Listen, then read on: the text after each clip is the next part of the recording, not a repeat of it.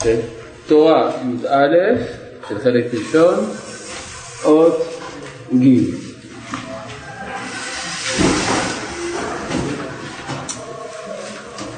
וכבוד בשלמות. על מה מדובר? דיברנו על זה שיש אה, שני סוגי ייחוד, ייחודה עילאה, ייחודה תתאה, ייחוד עליון, ייחוד תחתון, הנקראים שמע ישראל וברוך שם כבוד. כן? יש שתי בחינות של ייחוד. הסברנו באופן כללי שהייחוד העליון בא מתוך הבנת עומק כוונת התורה, ואילו הייחוד התחתון בא מתוך נאמנות לדבר השם, נאמנות לאמונת היהדות אפשר לומר, אבל, תודה רבה, בלי להבין את עומק כוונת התורה. אמרנו על זה. ומהו ההבדל בין שני אופני ההבנה? אם יש המשכה של הדיבור או אין המשכה של הדיבור. כשיש הדיבור אז האדם מתחבר אל הדיבור העליון, את דבר השם, ואז הוא גם מגלה את הכוונה, כי הדיבור הוא ביטוי של רצון וכוונה. לעומת מי שאיננו פועל על פי הדיבור, אז הוא פועל על פי חוכמה, והחוכמה היא סתמית, לא מכוונת לרצון וכוונה. עד כאן זה ברור? יפה. עכשיו עוד דבר אה, למדנו, אה, שזה תלוי גם במידת הענווה.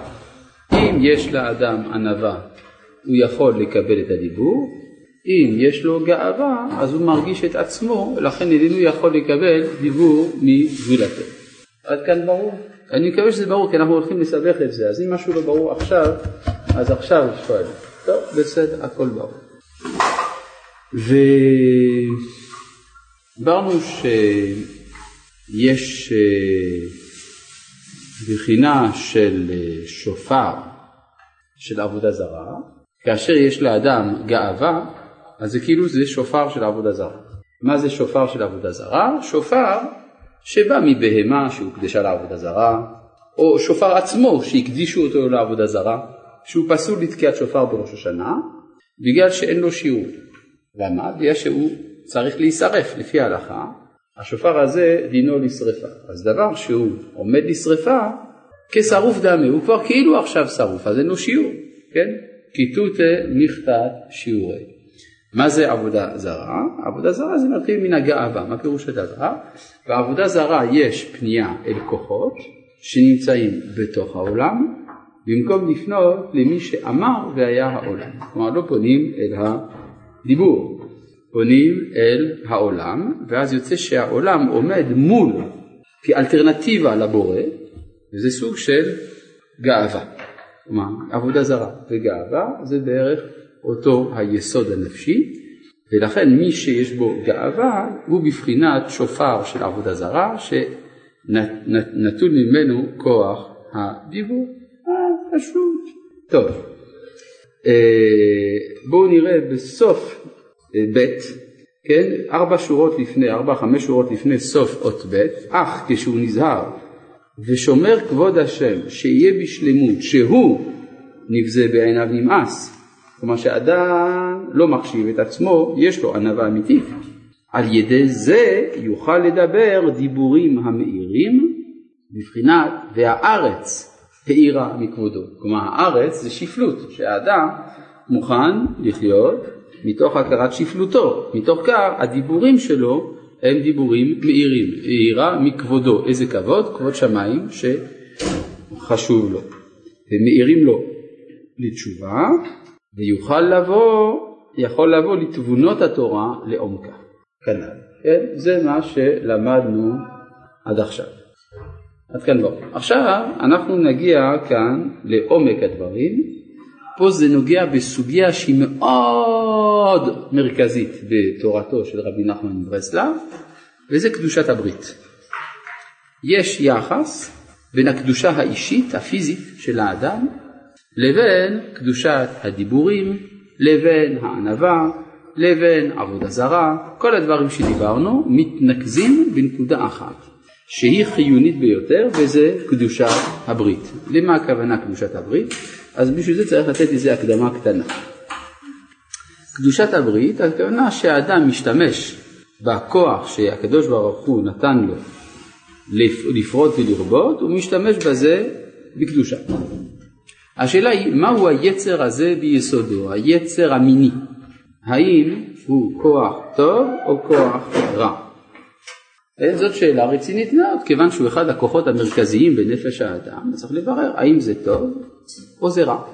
יש בזה לומר לכם, לכם את האמת, מחלוקת בין היהדות לנצרות. הנצרות סבורה שהרע זה יצר המין, ואילו היהדות סבורה שהטוב זה יצר המין. פשוט מאוד. כתוב בספר הזוהר שילד יש לו רק יצר הרע. למה? פשוט מאוד, הוא רוצה כל הזמן רק לקבל. מה הוא רוצה? שייתנו לו, תנו לי, תנו לי. הוא אמנם מתוק ונחמד, כולם אוהבים זה לנשק אותו, זה לאכול אותו, אבל הוא באמת בעל יצר הרע, הוא רוצה לקבל. ולכן אין גם לבוא בטענות אל הילדים, כי ככה הקדוש ברוך הוא ברא אותם. לכן הם כאלה מתוקים, כי אין אצלם מאבק בין יצר הטוב לבין יצר הרע. הכל מוכרע מלכתחילה לכיוון היצר הרע. אבל, אומר ספר הזוהר, מגיל הבר מצווה ואילך, 13 לגברים, 12 לנשים, מאותה שעה נכנס בתוך האדם יצר הטוב. מה זאת אומרת יצר הטוב? היכולת של הנתינה. מה הקשר בין גיל 13 לבין יצר הנתינה? כי מכאן ואילך הוא מבחינה ביולוגית מסוגל לתת חיים למישהו אחר. ברגע שאדם מסוגל לתת חיים, זה היצר הטוב. זה יצר הטוב ולכן הוא גם אחראי על החיים מכאן ואילך. כן? לכן גם גיל המצוות זהה לגיל הזה. כי זה הגיל שבו אתה יכול לתת חיים לאחרים, אז אתה גם אחראי על החיים שלך.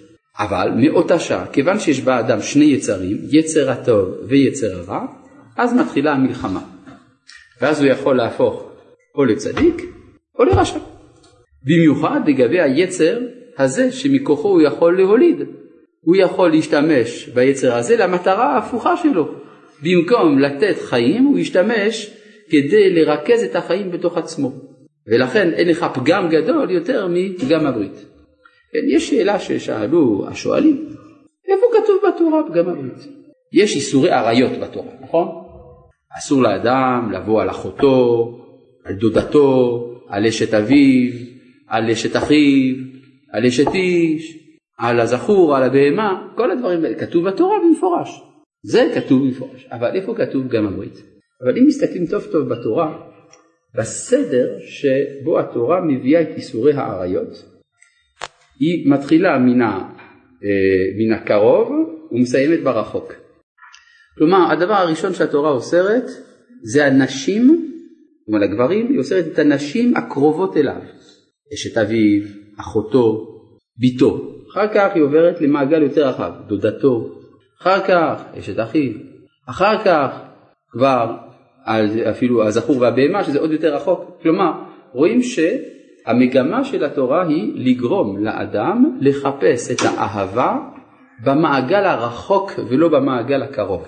כי ברגע שיש אהבה, אז האהבה זה אל מה שאיננו הוא. ככל שאני יותר קרוב אל עצמי, אני יותר אוהב את עצמי בלבד, זה לא אהבה. זה ההסתגרות של האדם בתוך עצמו. ולכן ההפניה של האהבה היא קוראים לזה בשפה הכללית אקזוגמית, כן? צריך לחפש את אשתו במקום רחוק, ואז האהבה היא אהבה אמיתית. ממילא מובן מאליו שאם האדם פועל אהבת עצמו בלבד, אין לך דבר חמור מזה באופן מהותי. עכשיו, לכן ההדגשה כל כך גדולה אצל רבי נחמן ברסה וקדושת הברית, תיקון הכללי וכל הדברים האלה, זה בא מהיסוד הזה, לא של, כי אפשר להבין את זה בטעות, שיש פה דמוניזציה של, יצר, של היצר של ההולדה, בעוד שבצד האמת, אדרבה, זה מרוב הערכה לאהבה שהדברים נאמרו. כן. כן. הסיפוק העצמי הוא ביטוי של תכונה נפשית של אהבה, ובין השאר זה אהבה עצמית. והוא מציג את זה שבמחקר לא דווקא האהבה העצמית היא חלק של מימוש של האהבה. ברור, ברור שהאדם שאוהב את עצמו זה באופן פוטנציאלי אהבת הזולת. אבל כשהכל מרוכז באהבת עצמו, אז זה דחיית אהבת הזולת. כלומר זה חוסר ההתמודדות, זה הייאוש. הייאוש ממצוא אהבה. יש היום בכלל בחברה המודרנית, כמו שקוראים לזה, יש איזה בלבול בין יצריות לבין אהבה. מכנים שני דברים שונים לגמרי באותו שם. ביצריות המטרה היא טובת עצמו, באהבה המטרה היא טובת זולתו. מובן? בסדר. אם הוא רוצה טובת עצמו, זה סימן שהוא בוחר בין טובת זולתו לטובת עצמו, הוא בחר בעצמו. לא... זה מגלה שיש פה כוח חיים שיכול לשמש לעצמו, יכול לשמש לזולתו. השאלה היא ככה, האם האדם מקבל על מנת לתת, או שהוא נותן על מנת לקבל? זאת כל השאלה. השאלה המוסרית היא פה. אולי אני חשבתי שאני אוכל לחסוך מעצמי את זה, ואני רואה שאני צריך לחזור על דברים שלימדתי בשיעורים קודמים. היית בשיעורים קודמים? אה, רואים. טוב, אה, דיברנו שלפי תורת הרב אשלג, ובעל הסולם על הזוהר, מה? יפה. טוב, אז אה, ראינו שהקושי העיקרי שבמעמד הנפשי של נברא, זה שהנברא הוא הופכי לבורא. אם שמעת על זה, קוראים לזה שינוי צורה. כן. זאת אומרת שהבורא הוא מי שנותן ואני כנברא מי שמקבל. מסקנה, חיי רעים, זה קללה. למה? כי אני הפוך מהבורא. אין יותר טוב מאשר להיות אלוהים ואני בדיוק ההפך הגמור מאלוהים, שהרי האלוהים כל כולו נתינה ואני כל כולי קבלה. ברור? וכל המאמץ המוסרי של עבודת האדם בשיטתו של הרב אשלג זה כיצד להפוך את, הנתין, את הקבלה לנתינה. אז יש כמה אפשרויות. יש אפשרות של התנזרות מן הקבלה. אני לא אקבל, אז זה לא פותר שום בעיה. זה רק פתר באופן ראשוני את הגסות שיש בקבלה. יש שלב שני, אני נותן כדי לקבל, אז יוצא שבסופו של דבר אני רוצה לקבל. יש שלב שלישי שבו אני אומר, אני רק אתן, לא אקבל. אז אתה משוגע, כי רק אלוהים יכול רק לתת בלי לקבל. אז מה השלב הרביעי והמועדף? הוא שהאדם מקבל על מנת לתת, ואז קבלתו היא בעצמה נתינה. מובן? אפשר לחבר את זה לדברים של אריך פרום שהבאת, בבקשה, כן? אני לא מחויב לאריך פרום למרות שהוא היה צאצא של רש"י, כן. מה אתה אומר? אני משקר. מה אתה אומר? כן, בדיוק. אם אדם, כל מה שהוא מקבל זה על מנת לתת, אז קבלתו היא נתינה. תאר לעצמך למשל אדם שצריך לעשות ניתוח כדי להציל חיים, והוא בגלל זה אוכל ארוחת בוקר. אז השאלה היא, למה הוא אוכל ארוחת בוקר? למה הוא דואג לזה שבטנו תתמלא? כדי, זהו, זה בדיוק העניין. עכשיו יש אדם אחר שבדיוק כמוהו, גם הוא עושה ניתוחים, כדי שהוא יוכל לאכול ארוחת בוקר טובה. זאת השאלה. כלומר שניהם אוכלים ארוחת בוקר, שניהם עושים ניתוחים. יש מי שמקבל על מנת לתת, יש מי שנותן על מנת לקבל. אפשר להבחין מבחוץ? לא. לא,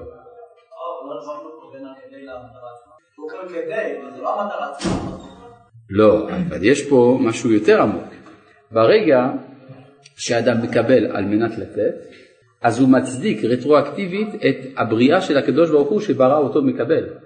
כי הרי יש לי טענה נסתרת כלפי הקדוש ברוך הוא, אומר, אני אומר לקדוש ברוך הוא כל הזמן, בלי להגיד לו, אבל למה עשית אותי מקבל? בראת אותי רע, יש לי, יש לי טרוניה כלפיו. ברגע שהקדוש, שאני אומר לקדוש ברוך הוא, שמע, אני משתמש בנתינה שלך כדי לתת, אז אני מצדיק את זה שעשיתני מקבל. ואז יוצא שהקבלה הופכת להיות מטרה. הבנת? זה המדרגה של הקדוש. אוקיי?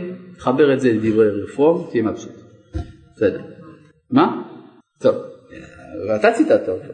טוב. אה, עכשיו בואו נחזור לנושאים. כן, אה, אה, אני רוצה רק להזכיר, גם בספר בראשית יש דבר מעניין מאוד. כתוב שהאדם גורש מגן עדן, נכון? כתוב? בעקבות מה הוא גורש? בעקבות החטא, נכון? אכילת עץ הדעת. לא ניכנס מה זה אכילת עץ הדעת, אבל יש פה חטא, והחטא הזה גירש אותו. מה כתוב מיד אחרי החטא? אחרי הגירוש? והאדם ידע את חווה אשתו. אומרים הנוצרים, מכאן אתה רואה שהיצר הזה הוא תולדה של החטא. הוכחה טובה, לא? לפני כן לא היה, אחר כך חטא, עכשיו יש לו יצרים כאלה. סימן שהיצר הזה הוא יצר רע ביסודו. זאת הקללה המארה המעורבת בנפש האדם. מה אומר רש"י? אגב, רש"י היה סבא רבא, רב רבא של אריפרו, נכון? כן, אז מה אומר הקדמו, האב הקדמון של אריפרו? הוא אומר, והאדם ידע ולא כתיב וידע האדם. כן, הרי בסדר הרגיל של השפה המקראית, קודם כל אומרים את הנשוא, אחרי זה את הנושא. לא כמו בעברית מודרנית, שהנושא קודם לנשוא, בעברית מקראית הנשוא קודם לנושא. אמת או לא? למשל לא אומרים בעברית אה, מקראית, הילד הלך לבית הספר, אלא אומרים הלך הילד, כלומר מתחילים עם הנשוא ואחרי זה עם הנושא. אז אם כן היה צריך להיות כתוב באופן תקני, וידע האדם את חווה. במקום זה כתוב, והאדם ידע. הנושא קודם לנשוא. אומר רש"י, כשזה הצורה בתנ"ך, זה מה שנקרא עבר מוקדם. כלומר, מה שבאנגלית מכנים בשם past perfect, ובערבית passé antérieur. כלומר, העבר המוקדם, זה בא לומר שמה שאני מספר לך עכשיו, זה קודם לסיפור שכתוב למעלה. כלומר, צריך לקרוא את זה ככה, שהאדם גורש מגן עדן, והאדם כבר ידע, עוד מקודם, לפני שגורש, את חווה אשתו. מובן? ללמדך מה רש"י רוצה לומר? שההולדה זה היצר הטוב, זה קדם לחטא. מובן? טוב. עכשיו שאנחנו מבינים את כל זה, אנחנו יכולים להבין את דברי רבי נחמן. אני קורא כאן באות ג' וכבוד בשלמות. כן, הרי האדם צריך לפנות אל כבוד השם יתברך. שמה שהוא פועל זה למען כבוד השם, לא למען כבוד עצמו. כפי שהערכנו בשיעורים הקודמים הרבים שהיו פה. טוב. אה, וכבוד בשלמות אינו כי אם על ידי ו', נכון? ו', שימשיך לתוכה. כי בלא ו' נשאר כבד פה. אז כבד, צריך להוסיף ו', ואז יהיה כבוד. עכשיו הכל מובן. בסדר? מה זה ו'? ו' זה אות שבא לחבר, נכון? בא להוסיף.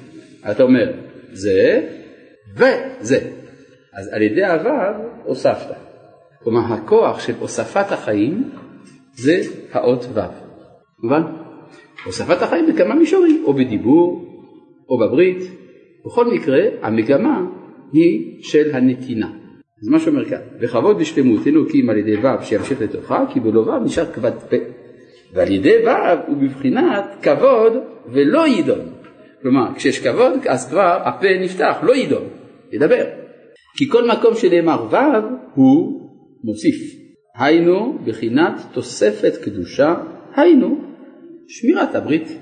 כמאמר חז"ל, כל מקום שאתה מוצא גדר ערווה, אתה מוצא קדושה, כי זה תלוי בזה. גאות וניאוף. כן, הרי דיברנו לפני כן שהגאווה זה מסלק את הדיבור העליון, זה מסלק את הדבקות. עכשיו הוא קושר דבר מאוד מעניין, בין הגאווה לבין הניאוף יש קשר. מדוע? כי בניאוף האדם מרגיש את עצמו, הוא רוצה להרגיש את עצמו. כלומר זה ניסיון למצוא באופן מיידי משמעות לחיים, בלי לחפש כיוון. כמו שאמרו חז"ל על פסוק ויש את איש נפש יקרה תצוד, ועל כן ברית מכונה בשם שדי. כמו שכתוב, אני אל שדי פרא ורבה. כן, כל מקום שאנחנו מוצאים שם אל שדי, הכוונה הכוח של הפריון. אני אל שדי פרא ורבה. וארא אל אברהם, אל יצחק ואל יעקב ואל שדי. מה אומר רש"י? הבטחתי מבטחות ובכולם אמרתי אני אל שדי. מה זה הבטחות? איזה הבטחות הקדוש ברוך הוא הבטיח לאבות? שיהיה להם ילדים, שירשו את הארץ. אז כן, שדי זה המקום של הפריון, נכון? ראיתם פעם ילד חדש? כולם מתפעלים, נכון? בחדר לידה אין מה לדבר. רואים ילד חדש, כולם שמחים. לכאורה מה יש להיות מוסמכים? מה אתה מופתע? הרי אם אתה מדבר מצד הגוף של הילד הזה לפני שתי דקות, הוא היה קיים גם כן, הוא היה בתוך הרחם של אמו ולא התפעלת. ואם אתה מדבר מצד הנשמה של הילד הזה לפני חמש דקות, היא גם הייתה קיימת, הייתה בעליונים, ולא התפעלת. אז ממה אתה מתפעל כשהילד נולד? אה? מהחיבור, נכון? כלומר פתאום אנחנו רואים זהות חדשה. משהו מן העליונים התחבר עם משהו מהתחתונים.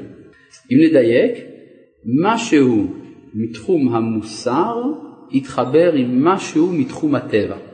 הגוף שייך לטבע, הנשמה שייך לעולם הערכים, למוסר. והטבע והמוסר, זה לא ברור שזה יכול להתחבר אחד בשני. פתאום אתה רואה שיש חיבור. איזה שמחה. זה נקרא שדי. למה זה נקרא שדי? פשוט מאוד. הציור של העולם הטבעי זה כל קו עגול. הטבע אין בו ערכיות, לכן אין בו מעלה ומטה, לכן הוא מתואר בתור קווים עגולים. לעומת זה, העולם המוסרי, יש בו ערכים, ערכים של מעלה ומטה, קדימה ואחורה, ימין ושמאל. לכן התיאור של העולם המוסרי זה קווים ישרים. מהו היחס בין הקו הישר לבין הקו העגול? כלומר, מה היחס בין ההיקף לבין הקוטר של העיגול? פאי, נכון? פאי זה בגימטריה כמה? שדי, נכון? שדי 314, נכון? אז היחס בין העולם הטבעי לעולם המוסרי כשהוא מושלם נקרא אל שדי, ואז יש הופעה חדשה, יש שמחה מיוחדת, מטרה. באמת, זה נכון, זה 314. אה? לא הבנתי, מה הבעיה? מה הבעיה שלך? זה לא נכון? 3.14, אה, כן, תלוי איפה אתה שם את הנקודה. מהפאי יוצא שדי, בסדר? כן, אני אל שדי פרעוי, כי שדי, הנה הוא אומר כאן, הוא בחינת שיש די בלהותי לכל בריה. כלומר, מי שנותן את החיות, וכשאינו שומר הברית. ולמה האדם לא שומר את הברית? זה מאוד מעניין. היינו על ידי גאות, הוא עושה לעצמו עבודה זרה. הוא מראה שאין די לו ואלוהותו, עד שצריך עבודת אלילים, ועל כן פוגם בשדי שיש די בלהותו לכל בריה, וכששומר הברית הוא זוכה לאור המאיר לו לתשובה כנ"ל. בסדר? אז פה למדנו כמה דברים. שצריך האדם כדי לזכות לתבונות התורה, לכבוד עליון, לזכות לדיבור על ידי, אה, על ידי ענווה ועל ידי כך ביטול עבודה זרה, וכאשר פונה, לעבודה, פונה לניאוף סימן שהוא עושה עצמו עבודה זרה, מסלק מעליו הדיבור, מסלק מעליו הכבוד וכולי, ונשאר כבת פה. עד כאן ברור? כן, מה?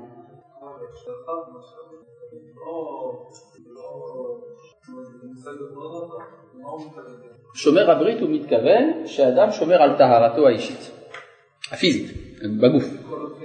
בגוף, כן? בתחום המיני, זה הכוונה. דווקא? דווקא. בסדר? כי שם ריכוז החיים היותר גדול.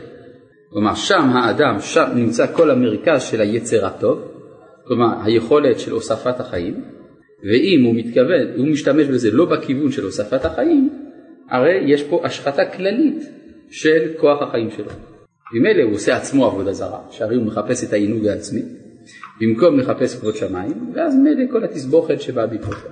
כן. מה, יש שם שאלה? לא. לחזור בקצרה על כל המהלך הזה. טוב, בסדר. טוב.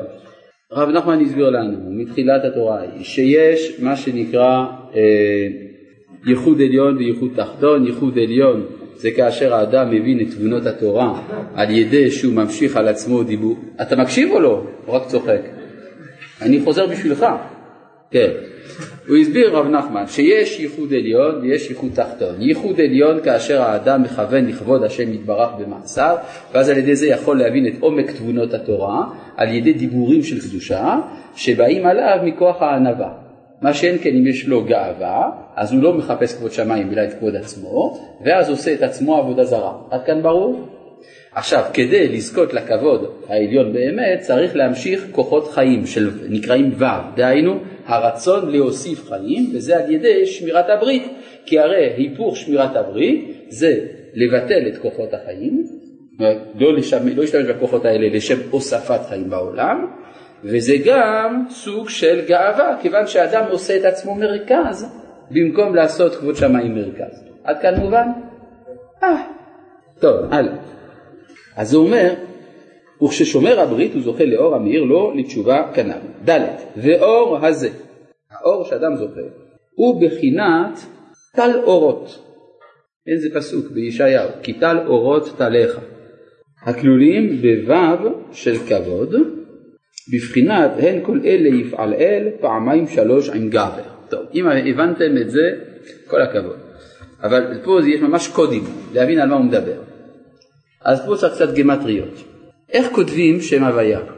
לא יודעים? י' כ' ו', כן, נכון, ככה כותבים, לא? איך כותבים י'? י' ו' ד', יפה. איך כותבים ה'? ה' א'. איך כותבים ו'? ו' א' ו'. אז י' כ' ו', כשכותבים את זה י' ו' ד', ה' א', ו' א' ו' זה 39, זה גימטריה. זה נקרא טל. טל זה 39. וי' כ' ו' זה הכוונה הכוח הפועל. הה זה הכוח הנפעל. אז הכוח של הברית הוא כל כולו כלול בכל הכוח הפעיל בעולם, שזה שלושת האותיות הראשונות, הנקראות שלוש עם גבר. למה פעמיים שלוש? כי פה מדובר באותיות כפולות, כן? אני הכפלתי את האות, במקום י' כתבתי י' ו' ד', זה נקרא מילוי, במקום ה' כתבתי ה' א', במקום ו' כתבתי ו' א' ו', אז נקרא פעמיים שלוש, כלומר פעמיים של שלושת האותיות זה 39 יוצא, הבנתם? לא? לא, אז אני חוזר. הן כל אלה יפעל אל פעמיים שלוש עם גבר, זה פסוק באיוב. איך אתם יודעים שזה באיוב? כתוב כאן שזה באיוב, נכון? איזה פרק? למה, איך אתם יודעים? כי זה כתוב. מכלל, מכאן אנחנו קיבלנו הוכחה נוספת לערך העצום שיש לבוא לשיעור הזה עם ספר, נכון? זה יוצא 38 ולא 39. בוא נבדוק, בוא נבדוק. בוא נבדוק. בוא נבדוק. י' ו' ד', נכון? זה יוצא כמה? 20. ה' זה ה' א', נכון? עושה 6, אז 26. ו' א' ו', כמה זה יוצא? עוד 13. 26 ועוד 13, 39. אבל מה ראינו פה? תסתכל, אם היה לך ספר מול העיניים, לא היית מגיע בכלל לטעות הזאת. טוב, אם כך, עכשיו, הוא אומר לנו רב נחמן, ש-39 זה בעצם פעמיים שלוש עם גבר. למה? פעמיים הכוונה באות במילוי, כן? לא אות פשוטה אלא אות ממולאת, כן? במקום י', י' ו' ד', אתה איתי? אהו, אתה עם הכיפה, כן. אה, זה נקרא פעמיים, כי זה במקום האות עצמה זה האות בהרחבה, זה נקרא פעמיים. שלוש, כלומר שלוש האותיות הראשונות, י' כ' ו', סך הכל זה יוצא 39, פשוט. בסדר? אז זה מה שהוא אומר כאן. ואור הזה, האור שאדם זוכה, אור של הבנת התורה, הוא נקרא טל. למה הוא נקרא טל? אז הוא מסביר לך.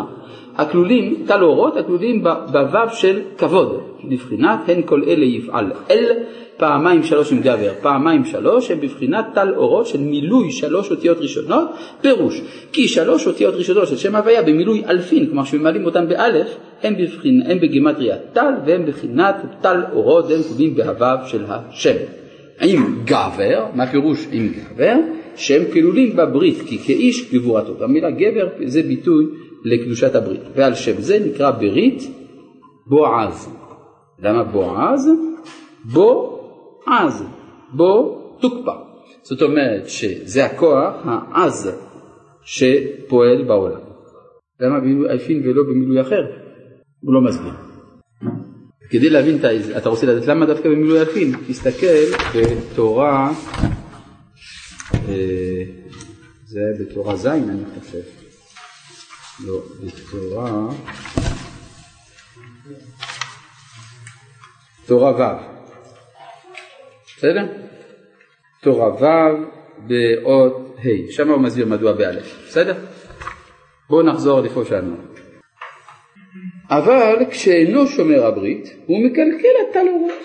הוא ממשיך על עצמו עול הפרנסה, היינו טל מלאכות. הרי בשביל להתפרנס צריך לעשות מלאכה, כמה מלאכות יש בעולם? 39 מלאכות. אז במקום טל, הוא ממשיך על עצמו טל אחר. או הטל הזה או הטל הזה. כמובן בזוהר, מן דזריק, אגב זה גם יוסף ששמר על הברית עם אשת פוטיפר, אז הוא גם היה ההצלחה הכלכלית של מצרים, והוא המשביר לכל עם הארץ. יש קשר בין הדברים. אגב, זה, שואלים מדוע היה משבר כלכלי עולמי בשנתיים האחרונות, כן? פשוט צריך לראות את מצב העולם.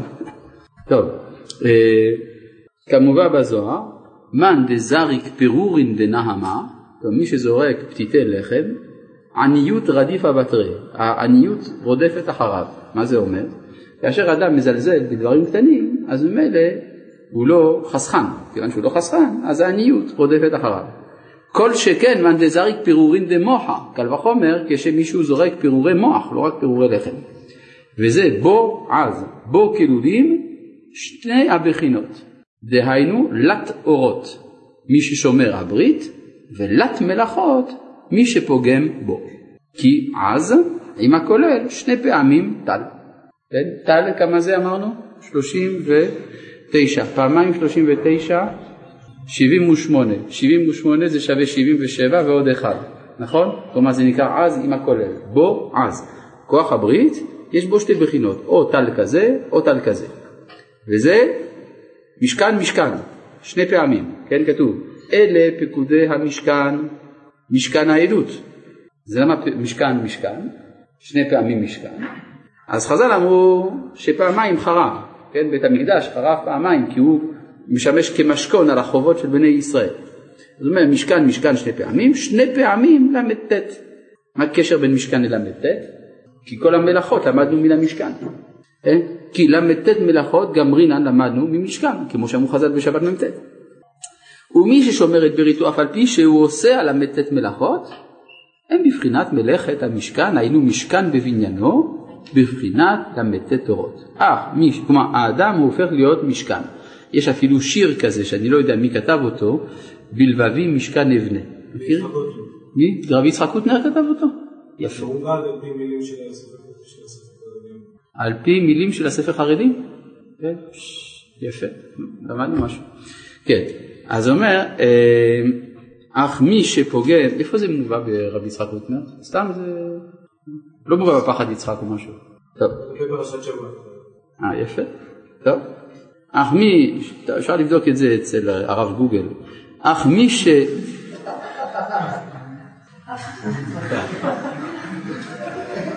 אך מי, ש...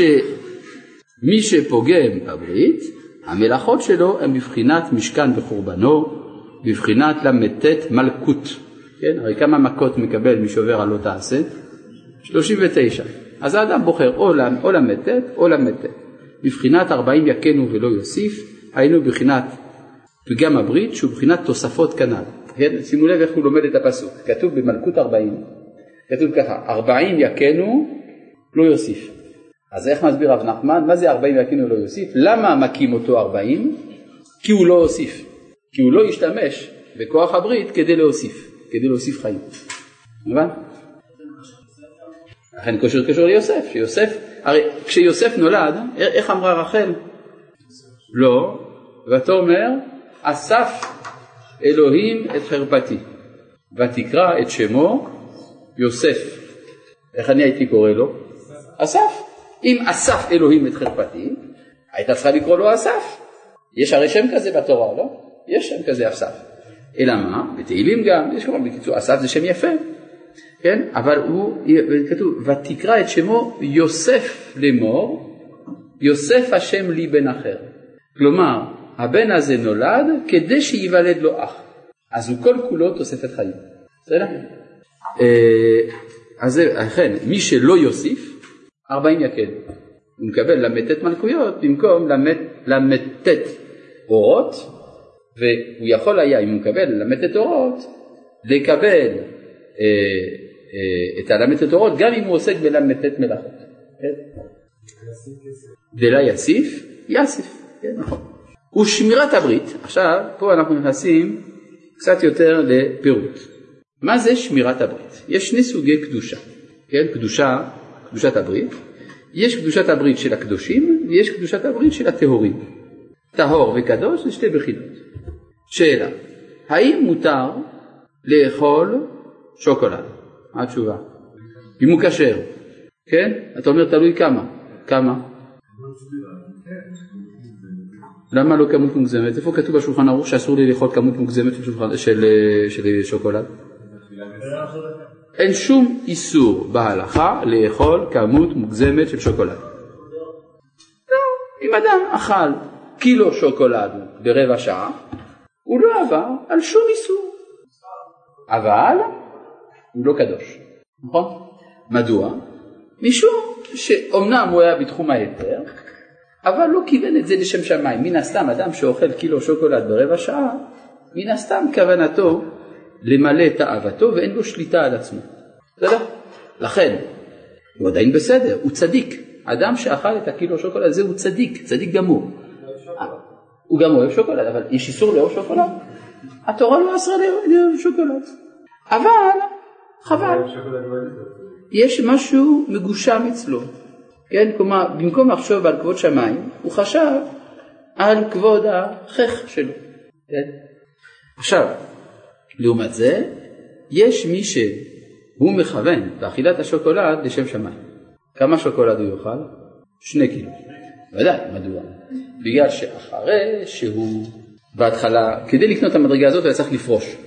היה צריך לפרוש, בהחלט. היה צריך לחיות בחיים של צמצום, אפילו בלי שוקולד בכלל. כן? הוא רוצה, עכשיו הוא מתעניין במלכות שמיים, הוא כבר לא מתעניין בחך שלו, זה כבר לא מעניין אותו. מה? לכן הוא עכשיו לא אוכל אפילו עשירית קובייה, זהו, נגמר. עד שהוא קונה מידת הקדושה, שאז הוא מכוון לשם שמיים. מכוון לשם שמיים, אז הוא חוזר לאכול יותר מן הצדיק הקודם. בסדר? כלומר, יש פה משהו מסובך קצת, בספר מסיעת ישר מדבר על זה הרבה. אז גם בקדושת הברית יש שתי בחינות. יש מי שזיווגו בששת ימי החול, ואף על פי כן הוא שומר את בריתו על פי התורה, שאינו יוצא מדיני התורה, כלומר הוא בסדר, הוא צדיק. ויש מי שהוא שומר הברית, שזיווגו משבת לשבת, והוא בחינת ייחודה עילה וייחודת איתה. זה בחינת אה, אה, עונתו של תלמיד חכם. וזה בחינת שדי של שבת. כן, הרי שאמר לעולמו די, שאמר לאלהותו די. שאמר פה לעולמו די, שצמצם את עצמו מכל המלאכות, וזה בבחינת ייחודה עילה. ויש בחינת שדי של חול, שגם בחול יש צמצומים ממלאכה לחברתה, שכשאדם עוסק במלאכה אחת לא עוסק במלאכה השנייה. וזה בחינת מתת, ששולטנותה ששת ימי החול, בחינת שישה סדרי משנה, ששמו כשם רבו כמו שכתוב כשמי בקרבו, וזה בחינת ייחודת איתה, היינו שהקדוש ברוך הוא מלביש את עצמו במתת בששת ימי החול ומנהיג העולם על ידו. כן, אז אם כן יש לנו שתי בחינות של שמירת הברית, יש בחינת הברית בבחינת ייחודת איתה, מי שזיווגו בימות החול, בבחינת מתת, ויש, מי זה מתת? אז יש לי פתרון לשאלה שלך, מה הפתרון? מאחר ואתה היחיד ששאל מה זה מתת, למרות שחזרתי על זה שלוש פעמים, סימן שאתה היחיד פה בבית מדרש שלא יודע מה זה, נכון? אז מה צריך לעשות? לשאול את כל האחרים, הם יגידו לך מה זה. נכון או לא? נכון שאתם יודעים מה זה מתת, נכון? שהרי לא שאלתם, כן? אז אתה מתבאס שאתה היחיד שלא יודע פה. לא, אתה יודע שגם יש כאלה פה שלא יודעים, ובכל זאת לא העזו לשאול, נכון? טוב, אז אני אסביר מה הכוונה. יש הנהגה של הקדוש ברוך הוא בעולמו שהיא הנהגה ישירה, ויש הנהגה דרך המלאכים. ההנהגה דרך המלאכים באופן כללי נקראת מתת. מה זה מתת? זה, רש... זה ההתחלה של מילה יותר ארוכה, מתתרון. מתתרון זה ראש המלאכים. למה קוראים לו בשם הזה? יש הרבה מה לדבר, אבל אם תשימו לב מטטרון בגימטריה? תעשו חשבון מהר. מה, מי שאל אם זה עם תו? אתה יודע למה אתה שואל אם זה עם תו? תגיד אתה, למה אתה שואל? כי אין לך ספר.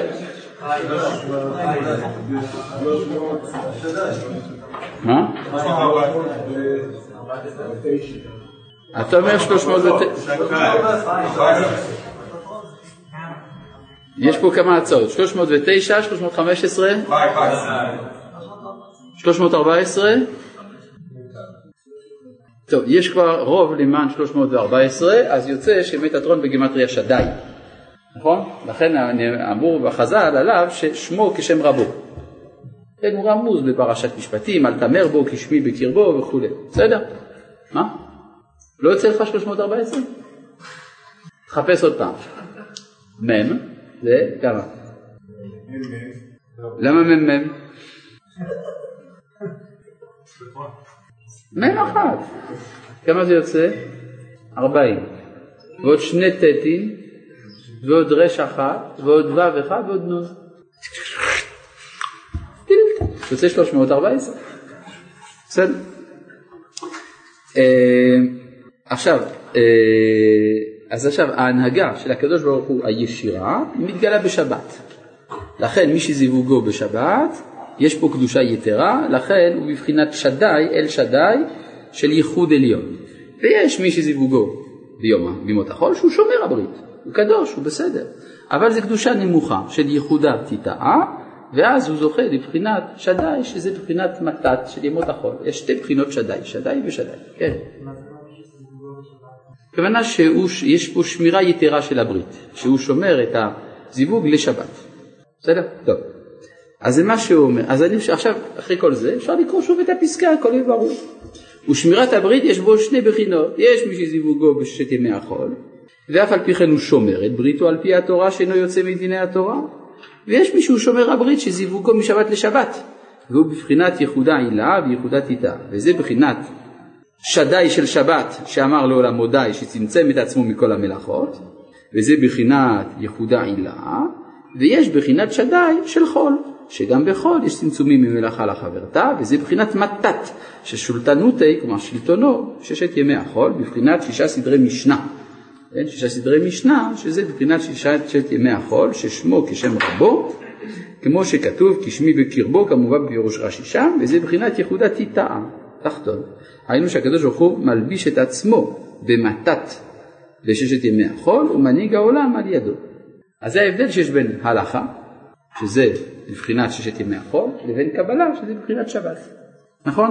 זה מה שהוא כותב כאן, וזה בחינת הלכה וקבלה. קבלה הוא בחינת השתחוו לשם בהדרת, בהדרת קודש. ראשי תיבות, קבלה, נכון? בסדר הפוך. כן, בסדר הפוך. כן, השתחוו לשם בהדרת קודש, ראשי תיבות, קבלה. והלכה היא בבחינת הריעו לשם כל הארץ, ראשי תיבות, הלכה. כן? הריעו לשם כל הארץ, בבחינת הלכה. מה? זה דווקא בסדר ישר, נכון? אז ההלכה זה הריעו לשם כל הארץ. הארץ זה ייחודה תתאה. השתחוו לשם בהדרת קודש, בבחינת קבלה זה ייחוד עליון, ייחודה עילה. אה, אז מה שהוא אומר, כמובן בכוונות, השתחוו להשם בדרת קודש זה בחינת ייחוד העילה, היינו זיווג של שבת וזה בחינת ברית עילה, ששם עיקר ההשתחוויה, בבחינת ויבוא אחי יוסף וישתחוו לו, יוסף קדושת הברית, והוא בחינת בדרת קודש, בבחינת בכור שורו, הדר לו, שנאמר על יוסף. הריעו להשם כל הארץ, לעומת זה, זה בחינת ייחודת התאה, היינו זיווג של חול, שהוא בחינת מתת, ששולטנותי בשש ימי החול, שישה סדרי משנה, שזה תורת הנגלה, זה הריעו, לשון תרועה וזמרה, בבחינת כנף הארץ זה מירות שמענו, כי מתת הוא בבחינת כנף, לשון ולא ייכנף עוד מורך, כי בו מתלבש הקדוש ברוך הוא בששת ימי החול, כידוע. יוצא שיש שתי בחינות של קדושה, שתיהן טובות, יש צדיק רגיל, יש צדיק עליון. צדיק, שניהם שומרים את הברית, צדיק תחתון הוא שומר, הוא זיווגו בימות החול, צדיק עליון בשבת. וזה שתי בחינות של אל שדי. בסדר? שדי של ימות החול, שדי של שבת. כן. בשבת לא, זה לא מלאכים שמנהלים את העסק. הקדוש ברוך הוא מנהל את העסק בשבת. זה מי ששומר שבת. מי ששומר שבת יודע שיש לו יחס ישר אל הקדוש ברוך הוא ביום השבת. כן.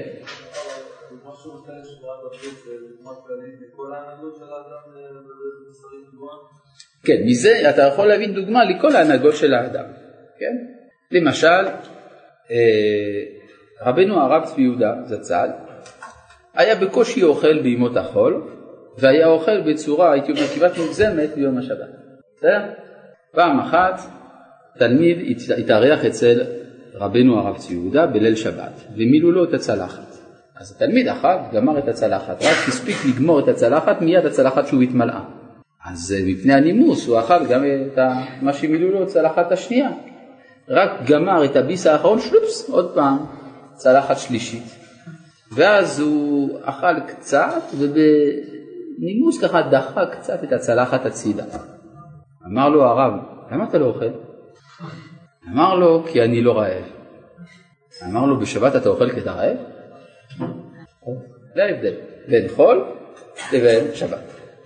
שהזוהר אומר על השבת, כל דינין מתארים מינה, אין דינים בשבת. למה?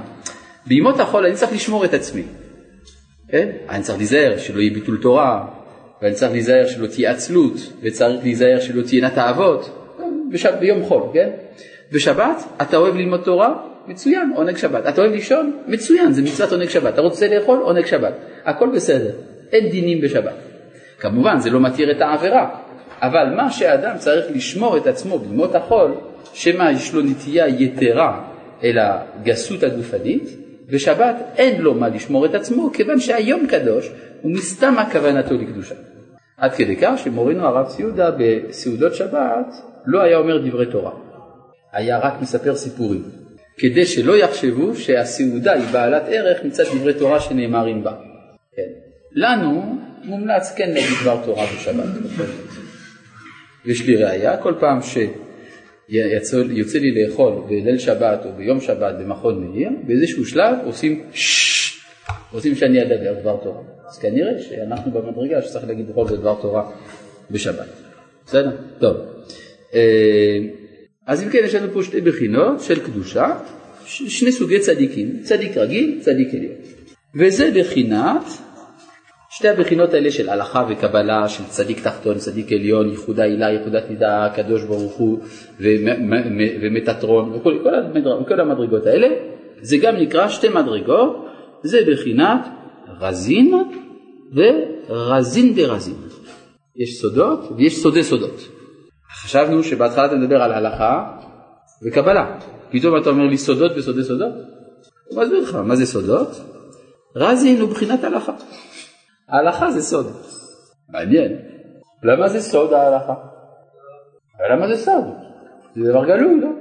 כי הקדוש ברוך הוא מסתתר שם, לכן נקרא סוד. לא רואים אותו בגלוי, אתה רק יודע שצריך לעשות. אומרים לך, להכין את הקפה צריך לעשות כך וכך. בסדר, אז זה הלכה, זה, זה, זה, זה, מעשה. אז הקדוש ברוך הוא מסתתר, אז זה סוד. בסדר? אז רזין הוא בבחינת, בבחינת הלכה. רזין דה רזין הוא בבחינת קבלה. שזה התלבשות הקבלה בהלכה. שזה בדיוק מה שעושה הקדוש ברוך הוא בימות החול. הוא בבחינת הנהגת הקדוש ברוך הוא בששת ימי החול, שהוא בבחינת ייחודה תטעה, וזה בחינת צבי לצדיק רזילי רזילי. כן, הרי כתוב? מכנף הארץ זמירות שמענו, צבי לצדיק רזילי רזילי. אז מה זה רזילי רזילי? צבי לצדיק היינו בחינת קדושת הזיווג, יש בו שתי, שני רזים. היינו ייחודה הילה וייחודה תדעה, שהם מבחינת הלכה וקבלה, מבחינת רזין ורזין דרזין. וזהו שאמרו חז"ל, יהי כבוד השם לעולם, סד שר העולם אמרו. מי זה שר העולם? לא, מטטרון, הוא שר העולם, מתת, כן? אז משתדלים לא לומר אותו, אבל זה לא איסור. אבל, אז הוא שר, שר העולם אמרו. בשעה שאמר הקדוש ברוך הוא לאילנות למיניהו, נשאו דשאים קל וחומר בעצמם. מה אילנות שהם גבוהים ואינם דחופים, אמר הקדוש ברוך הוא למיניהו? כל שכן ענן, שאנו קטנים, כלומר האילנ... הדשאים הם קטנטנים, ודחופים שצריכים לצאת למיניהו. כן, הקדוש ברוך הוא אמר שהעץ פרי למינו. אז מה אמרו הדשאים? אה, כן, אז גם אנחנו נצא למיניהו. מה זה אומר? פתח שר, והעולם, שר העולם ואמר, יהי כבוד השם לעולם. כי באמת גם הגדולים שזיווגם אינם דחופים רק משבת לשבת, עכשיו מובן מה זה, מה זה הגדולים, מה זה הקטנים. הגדולים זה מבחינת צדיק עליון, שהם אינם דחופים, זאת אומרת יש מרחק בין זיווג לזיווג משבת לשבת, לבין הקטנים שאפילו בימות החול, שהם כפופים זה לזה. גם להם הזהירה התורה על שמירת הברית, שישמרו את עצמם, כמו שכתוב, ושמרו בני ישראל את השבת, ראשי תיבות ביאה כמובן בכוונות. היינו אף על פי שזיווגו רק משבת לשבת, אף על פי כן צריך שמירה גדולה בבחינת דשמרו וכולי. כל שכן הקטנים, שהוא בבחינת דשאים, שזיווגם דחופים, גם בששת ימי החול, וכל שכן צריכים שמירה גדולה, לשמור את בריתם, שישמרו את עצמם על פי התורה בבחינת למיניהם, מיד כששמע שר העולם שהוא מתת, ששמותנותי ששת ימי החול, בבחינת דשאים, בבחינת ייחודת ידעה, פתח ואמר, יכבוד השם, כבוד דייקה, כי על ידי שמירת הברית, בשני הבחינות הנ"ל, הכבוד בשלמות כנ"ל. נמצא שעל ידי שמירת הברית, בשני הבחינות הנ"ל, שהוא בחינת ייחודה הילה ויחודת ההתאה, היינו מאילנות ודשאים גדולים וקטנים, זיווג של שבת וזיווג של חול, בחינת הלכה וקבלה, רזין ורזין דרזין, כן, הוא עכשיו מחבר את כל הקבלות שהוא עשה, אזי הכבוד בשלמות. לכן הוא אמר, יכבוד השם לעולם. ועל ידי הכבוד זוכה לדיבור המאיר, ועל ידי הדיבור יכול לבוא לתבונות התורה לעומקה. כל זה כדי לקיים אני השם הוא שמי וכבודי לאחר לא אתן ותהילתי לפסילים.